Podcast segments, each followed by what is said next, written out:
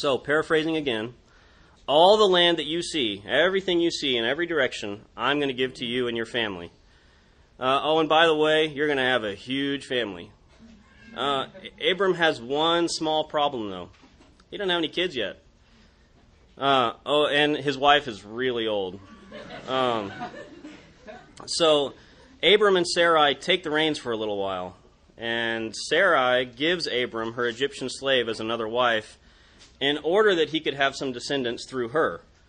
So let's turn to Genesis chapter 16, verses 15 and 16. So, uh, Hagar bore Abram a son. Abram called the name of his son, whom Hagar bore, Ishmael. Abram was 86 years old when Hagar bore Ishmael to Abram. So we have a descendant now, but not through Sarai. Ishmael was not the descendant that God had in mind to fulfill his promise to Abram to have countless descendants. Let's flip over a page to Genesis 17, verses 15 to 16. And God said to Abraham, As for Sarai, your wife, you shall not call her name Sarai, but Sarah shall be her name. I will bless her, and moreover, I will give you a son by her. I will bless her, and she shall become nations. Kings of people shall come from her. Okay, first, notice the name change. Um, they're no longer Abram and Sarai, it's Abraham and Sarah. And God promises Abraham and Sarah a son, then, if we go to chapter 21, we see that Isaac is born. The Lord visited Sarah as he had promised, and the Lord did to Sarah as he had promised. And Sarah conceived and bore Abraham a son in his old age, at the time of which God had spoken to him. Abraham called the name of his son who was born to him, who Sarah bore him, Isaac. Now God's appointed descendant is on the scene, but there is still some strife between Abraham's two wives. It's kind of hard to imagine, I know. Um, let's look at Genesis 21, verses 9 through 14. But Sarah saw the son of Hagar the Egyptian, whom she had borne to Abraham, laughing. So she said to Abraham, Cast out this slave woman with her son, for the son of this slave woman shall not be heir with my son Isaac. And the thing was very displeasing to Abraham on account of his son.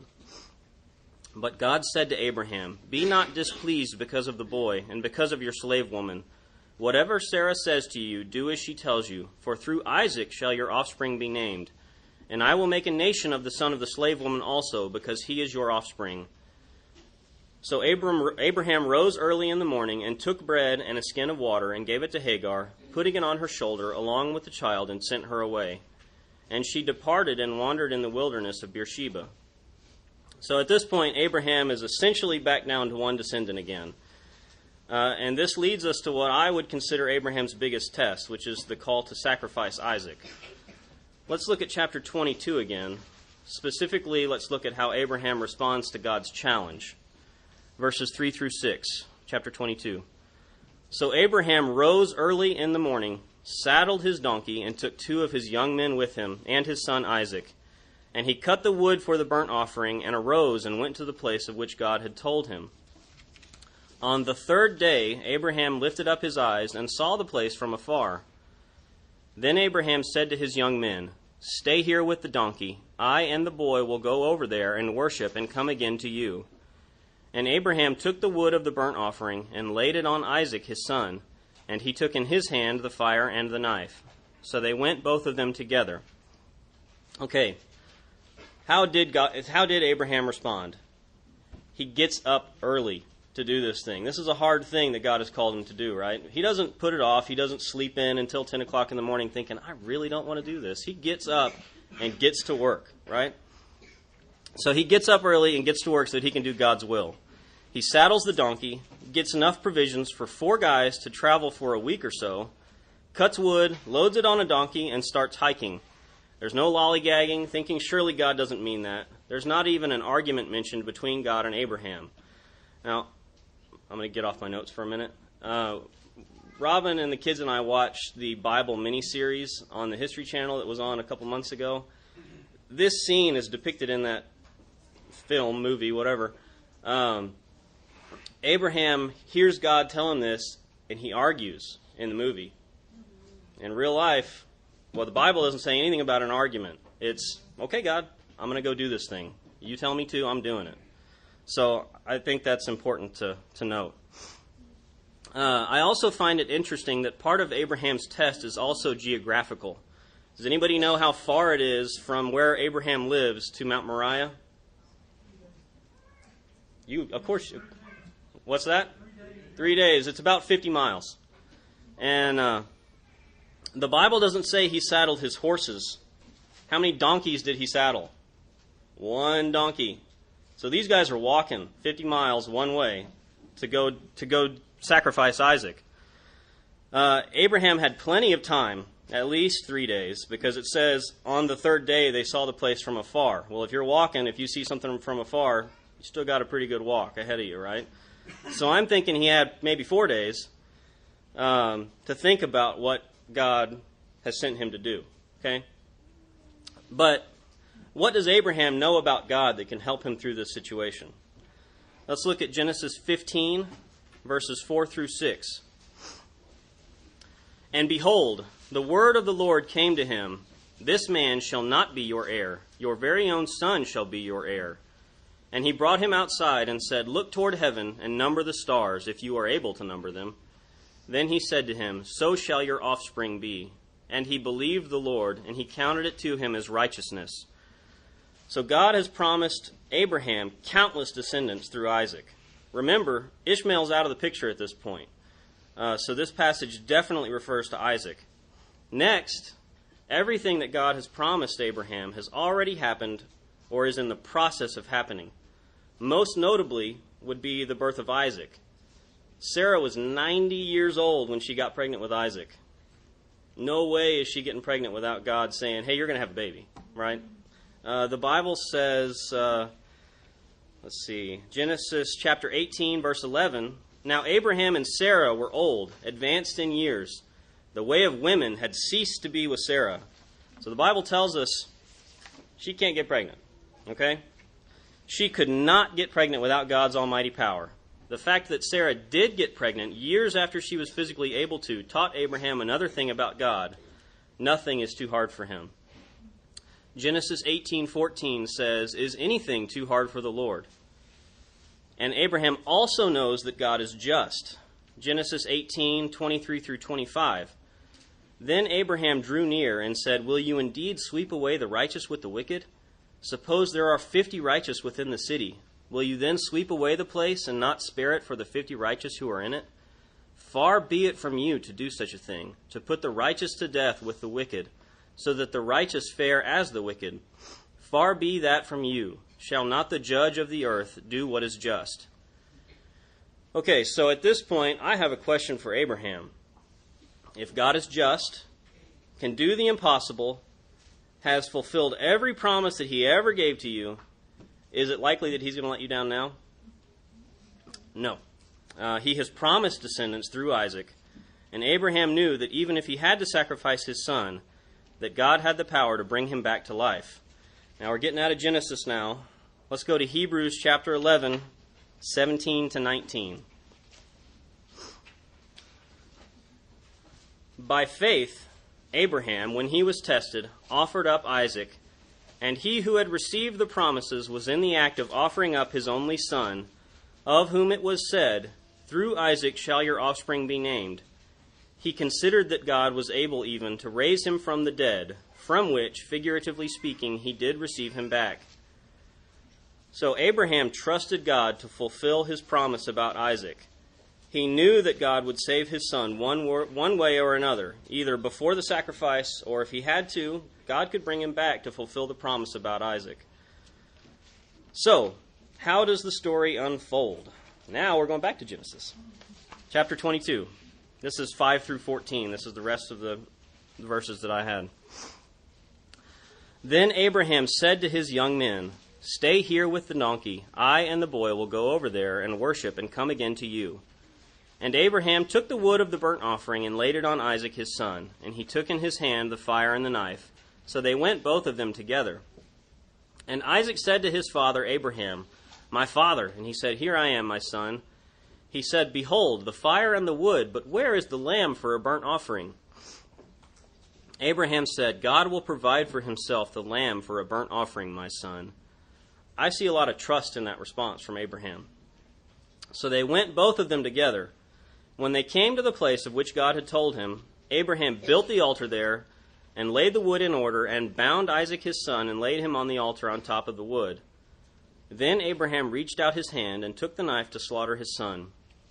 But the angel of the Lord called to him from heaven and said, Abraham, Abraham. And he said, Here am I. He said, Do not lay your hand on the boy or do anything to him, for now I know that you fear God, seeing that you have not withheld your son, your only son, from me. And Abraham lifted up his eyes and looked, and behold, behind him was a ram, caught in a thicket by his, by his horns. And Abraham went and took the ram and offered it up as a burnt offering instead of his son. So Abraham called the name of that place, The Lord will provide. As it is said to this day, On the mount of the Lord it shall be provided. All right.